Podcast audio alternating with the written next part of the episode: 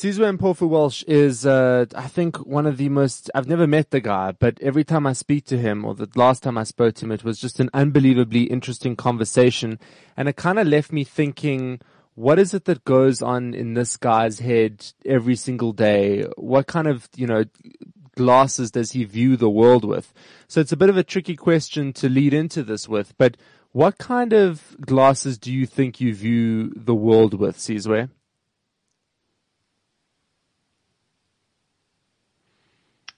Thanks. Yeah, we had a really cool conversation last time, and um, always enjoy listening to you whenever I can. Um, that's difficult to say. I think the only thing I do try to keep in mind is is to continue to try and broaden my perspectives. Obviously, coming from a mixed race background, um, my perspectives were kind of broadened for me from an early age, but I've I've realized what a benefit that's been to my life, and I continuously try to broaden whatever perspectives I can and read things that I disagree with and think about things that I wouldn't otherwise have imagined. And I think as long as one keeps oneself on one's toes in that way, interesting things are bound to happen. Yeah, it's an interesting one, this idea of constantly challenging oneself and challenging what one believes. I wonder how much of that is you know, the way in which one is raised. I mean, I know people that don't challenge their thought processes or how they think at all. And this can happen throughout an entire lifetime.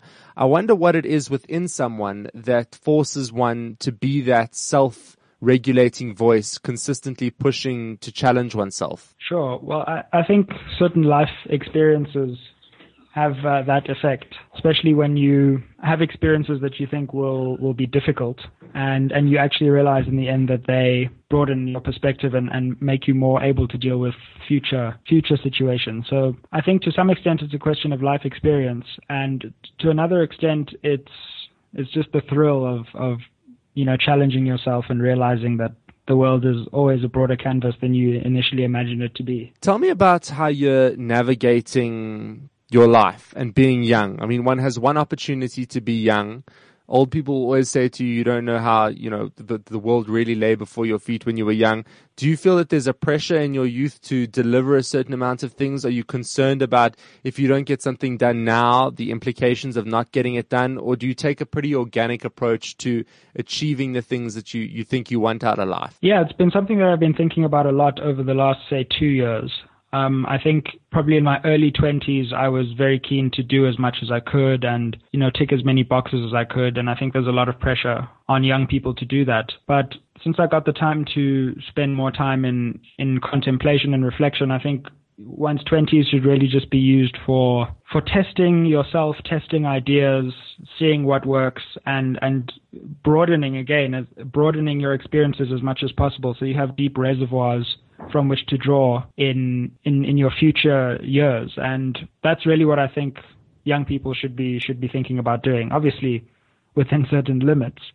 But I think if there's ever a, a trade-off between playing it safe or doing something that you're not sure will be as safe but will be interesting, I think your 20s is an opportunity to go for the interesting thing. Let's talk for a second about street smarts and book smarts. I mean, on paper, you are just this unbelievably educated individual, but it also seems like there is a big side of you that has developed a lot of street smart skills. And I wonder how you weigh the two out and, and figure out in your life and in your capacity what relationship street smarts and book smarts play. Well, you know, the, the irony of the situation is that I think a lot of people's first impression of me um, is is someone who's had a silver spoon um, from from you know the day I was born, and someone who's had opportunities handed on a silver platter. But that's that's simply not the case. You know, growing up with a single mother, um, and my parents came to some financial success, but only at a later stage in my life. So I feel like I've seen both sides of, of the coin, and that to some extent makes one a bit more gritty and a bit more determined when times are tough. And obviously, living to some extent in the public eye from a very young age also, you know, necessitates a, a thick skin. So I think determination and the ability to to grin and bear it when you know that people are talking about things that are very close and personal to you is, is something that's a really difficult skill to learn, but is crucial for en- anyone who wants to achieve anything in their life to learn. And I think that's, that's the most important thing. I mean, if, if you've got that, then you can study, you know, all you need to do is persevere. If you've got that, then you can think through a complex problem. And, you know, um, my academic career hasn't actually always been storied.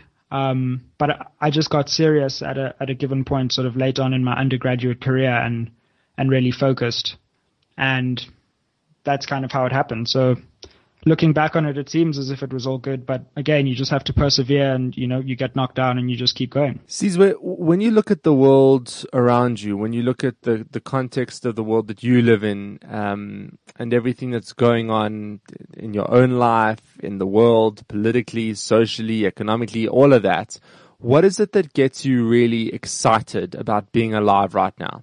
Yeah. It just feels like in South Africa and in the world, we're really on the cusp of of a human experience that you know, no generation ha- has ever imagined. I mean, when you look at the kind of massive technological changes that, that have taken place, like literally over the last six months, and when you look at how pregnant the South African political sphere seems with possibility and how soluble our challenges seem, even though nobody seems to be able to get it together to, to really tackle them in a way that everyone can get on, on board with. I just feel like there are so many opportunities globally, locally to, to imagine something a bit more beautiful than what we have at the moment and to, and to fight for it. Um, and that really gets me out of bed every day. I mean, to make it slightly more tangible, for example, you know, the question of racial justice in South Africa. I mean, obviously that's been at the forefront of the political agenda recently. But I think we have a tremendous opportunity in South Africa to to demonstrate to the world that with all our baggage, with all our complexities, we can build a society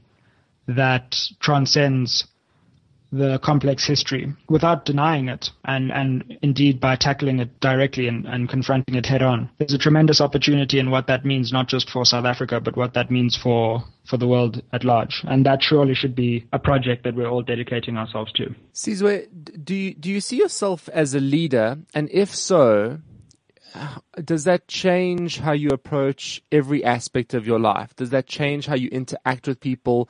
Does it change the decisions that you make? This word leader and leadership, when it manifests in your life, what does it look like and what does it imply? I think something like leadership does exist. Um, obviously, countless philosophers will tell you that if you see yourself as a leader, then you're probably the exact opposite. So it's difficult to to navigate both having the intellectual humility to understand that you don't have all the solutions to even many of the problems you want to solve on the one hand, but on the other hand, sometimes you are in a position where you can take a group of people on a journey with you towards a vision that you imagine and they imagine is is a worthwhile destination.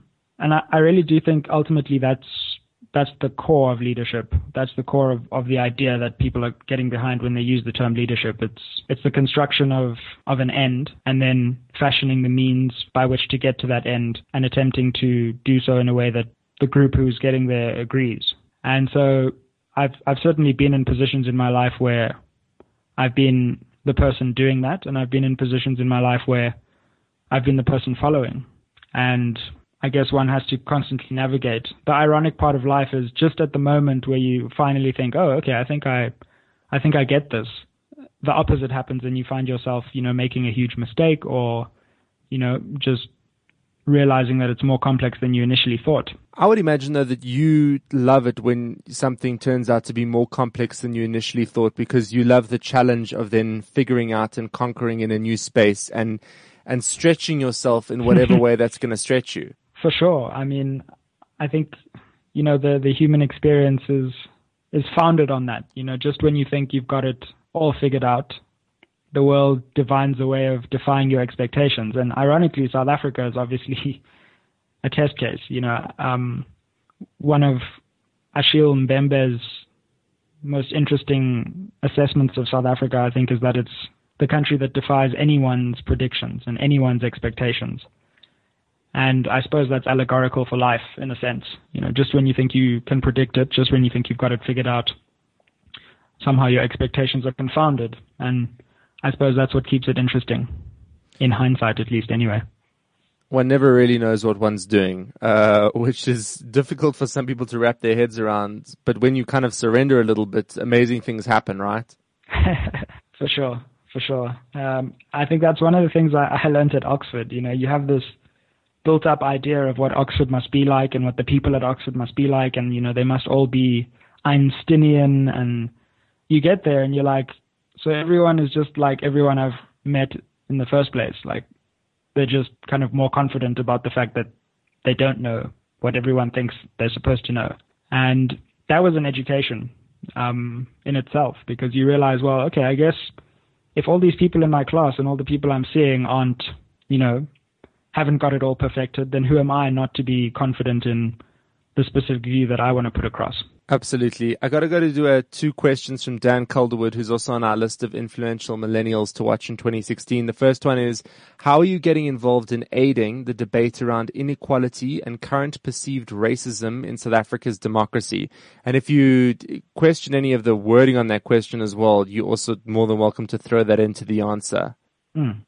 No, cool. I mean, I think that's that's a great question. And right now, my main social project is the Rhodes Must Fall in Oxford project. And I think that has a direct bearing on, on the question of South Africa. Obviously, Rhodes Must Fall originated in South Africa, and then we took the idea and we expanded it in Oxford. And what I think, what I hope it will achieve is if we're able to discredit the idea of racial domination in the exact place where it was born, then that'll have ramifications not just for Britain itself, but for the entire world. If Rhodes falls not just in Cape Town, but if he falls in the exact place where his maniacal ideas were hatched, then that has significant implications for the way that we look at the world from South Africa and the way that Britain looks at, at the world from Britain. And that's the main project that I'm involved in. But I think, you know, we shouldn't reduce that question simply to to projects, I think this is a lifelong question. I think in every interaction we have with South Africans, whether it's between family or whether it's between colleagues, whether it's between friends, the question of racial injustice is one that has to be at the forefront of our minds because that's the defining feature of our society, in my view.